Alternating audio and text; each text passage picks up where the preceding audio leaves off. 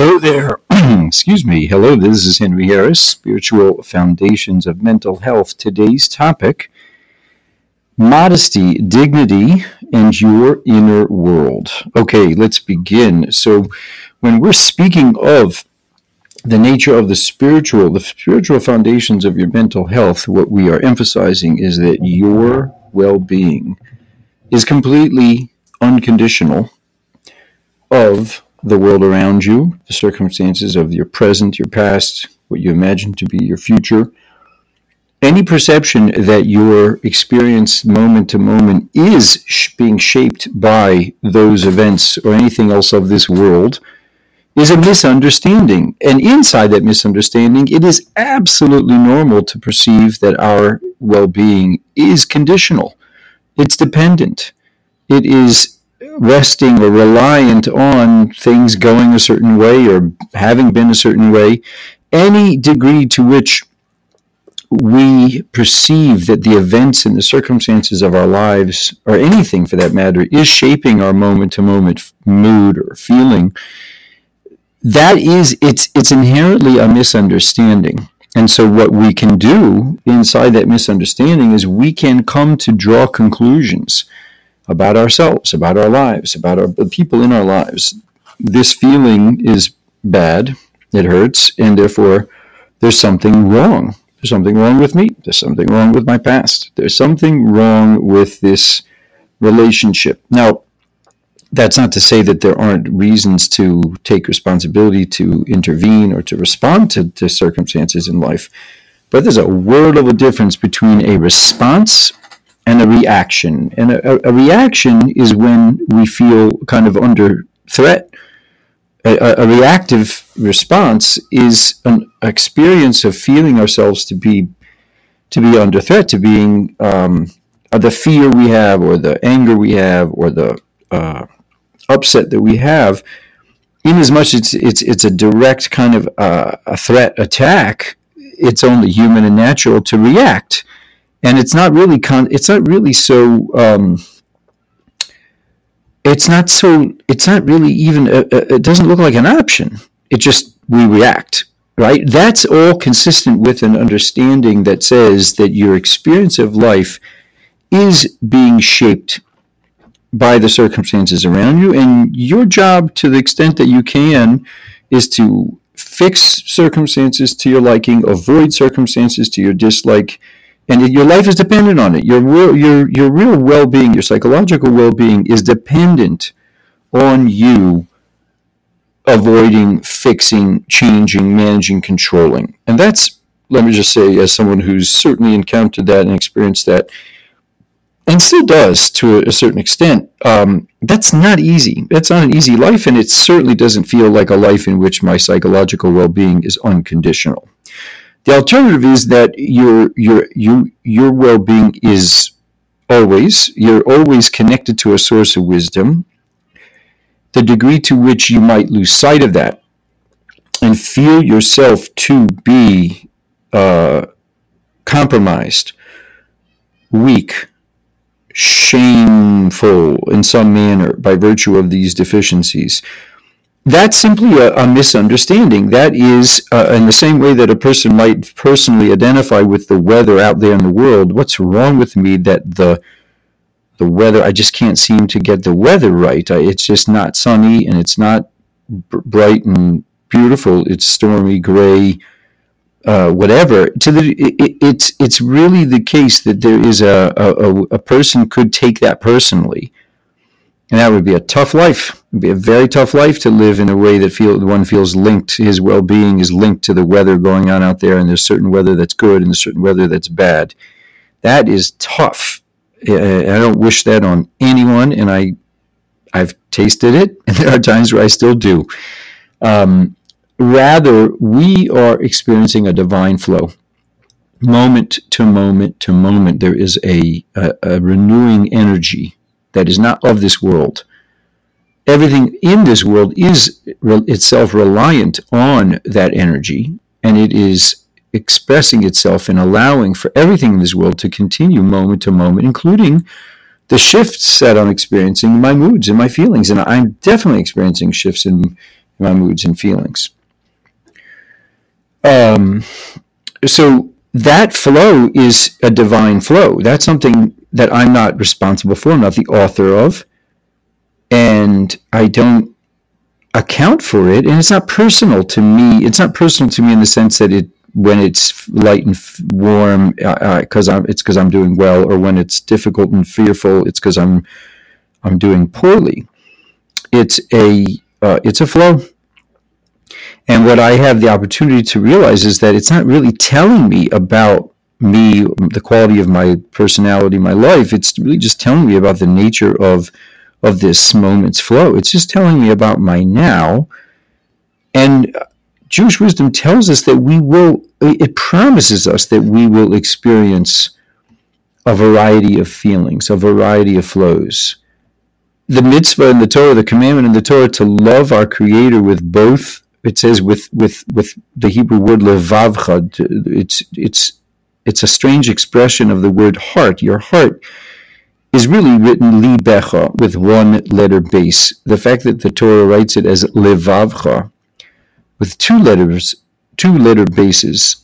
The Talmud is bothered by that and it asks, what's the reason for the extra letter? And it answers, because really we are meant to serve and to love our Creator with two hearts you have a heart that flows physically with newly oxygenated, nutrient filled blood that animates every last cell and makes every last cell in your body capable of functioning. And you have a heart that pumps all of the waste that results from the usage of those of that oxygen and nutrients. It's it's an, a, an equally important heart that the other half of the heart that's drawing all that waste back to be able to be eliminated through the exhaling process or the other means of, of elimination. And every moment, a human being, a healthy human being, is flowing with both. There is nothing unhealthy about flowing with those two distinct, two different distinct aspects of blood. And in that same manner, we flow with two distinct um, flows of, of energy, flows of consciousness each and every person experiences flows of warm and trusting, uh, peaceful understanding and consciousness, and every person flows with personal, self centered, mistrustful consciousness. What, how much do you understand about that? How much do you understand the truth about that versus how much do you mistakenly associate those feelings with the world around you? Oh, it's coming from uh, it's coming from oh why, why, am I feeling all all agitated and fearful? Well, it's because someone doesn't didn't react to me nicely or something didn't go the way I expected it. Now, I'm not saying that there aren't events in the world. There are events in the world. It's just that our experience of those events is not coming from the events. It's just not. We can have an experience of an event of a of a I don't know, a, a, traffic that could look on one day highly agitated, and another day, instead of it being a nine out of ten, it's like a six out of ten agitation. On another days, we're completely just accepting of it and not even aware that we're accepting of it. We're just we're a two out of ten. What what is that? What accounts for the fact that our experience does not translate? It's not static. It's not like a it's not a plug and play stimulus response experience. It's not always true. I'm not saying there aren't places in our lives where we've really believed and accepted that the world and the circum- certain circumstances can shape and, and program us. I think I think every human being has certain places where they where this understanding eludes them, where they are fooled by the notion that the world is happening to them and shaping them. Everybody has some place in their life where they feel that kind of belief. Yes this triggers me. There is no alternative but to be triggered by this event but in general it, uh, that doesn't change the basic thesis that it's not the outside world that's that's doing that it could be our misunderstanding our having kind of fallen into a, a misunderstanding that we've come to believe in that we've truly come to believe in. In Jewish wisdom, we would call that a form of idolatry. It's a form of ascribing power to something other than the single simple source. And how much freedom and, and extraordinary uh, expansiveness is available to a person who is interested in looking for this truth and seeing past this kind of veil of the world being the power behind my by the world being an actual independent power. There's so much freedom, so much psychological freedom, so much opportunity. Now, to be clear, as I've shared in the past, I don't know how to program myself or anyone else for that matter in seeing this insightfully, seeing this in a manner that is available to me, that I see the behind the veil. I know about it. I understand the kind of logic about it. There's a basic idea associated with it, a spiritual truth. But knowing the spiritual truth, listening to the spiritual truth, talking about the spiritual truth does not change the law of spiritual truth, which is that things get created, actual results are fashioned not because of my or any other circumstances of this world making them things shift and change and transform through the same way through through the single simple power, the single simple source. It happens to be that it is a mitzvah. It's a it's an inherently spiritually valuable activity to learn about and explore this spiritual truth. It's a mitzvah of belief in a single creator. It's a it's an it's an opportunity to affirm that there are no other powers, despite the obvious perception that, that feels the that feels different than that. But that that's inherently worthwhile. Its ability to change us, to transform us, doesn't come f- directly from our, our thinking or listening or talking.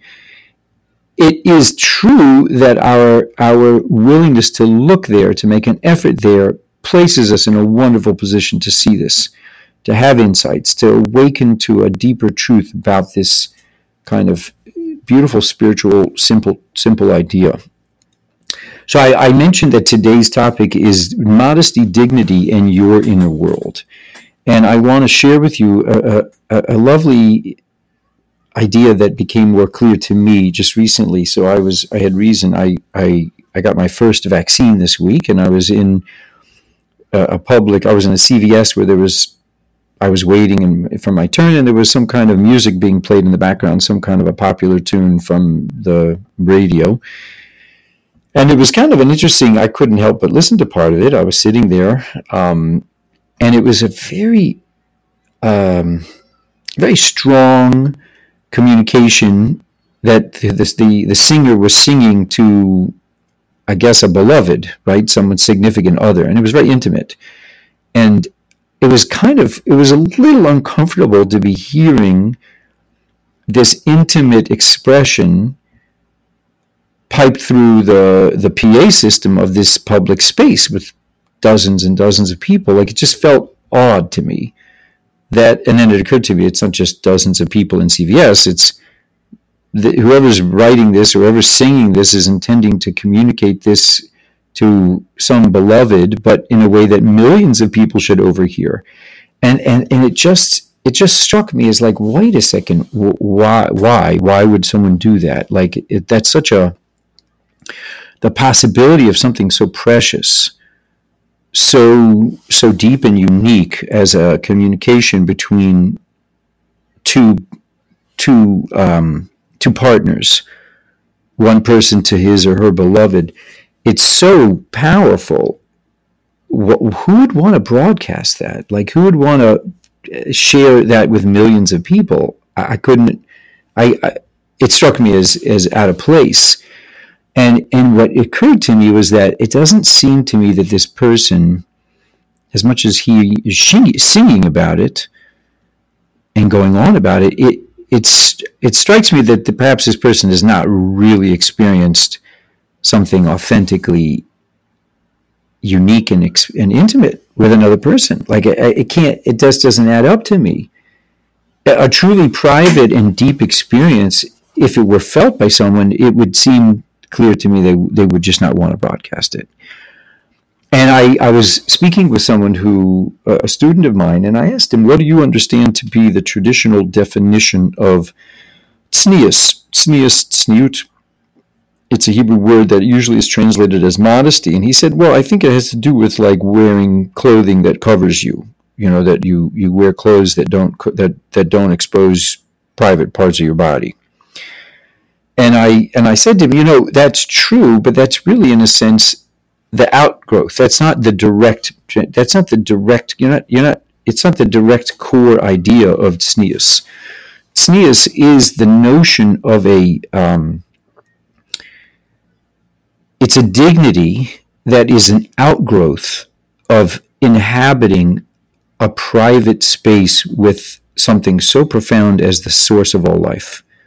When a person senses that he or she has an, an, in, an in his own inner experience of the source of all life showing itself, making itself felt, when a person senses that intimacy, that that that the power of that private, unique experience, it fills him with these are just words that I, I don't know exactly how to. I'm, using words to describe something that really doesn't lend itself to a, a, a, set of words, but there is an experience of inner wealth, uh, of, of an inner value that I am somehow present or, or, or capable. I'm I'm receiving a, a, a, communication and experience of something that is not of this world and it's private and unique to me. Uh, that is, I'm I'm obviously pre- party to something profoundly meaningful. That's a that, there's a dignity that is, comes along with that. There's a sense of like, whoa, I'm I'm in the big leagues. You know, I'm I'm I'm worthy of an audience with the, the source of all creation.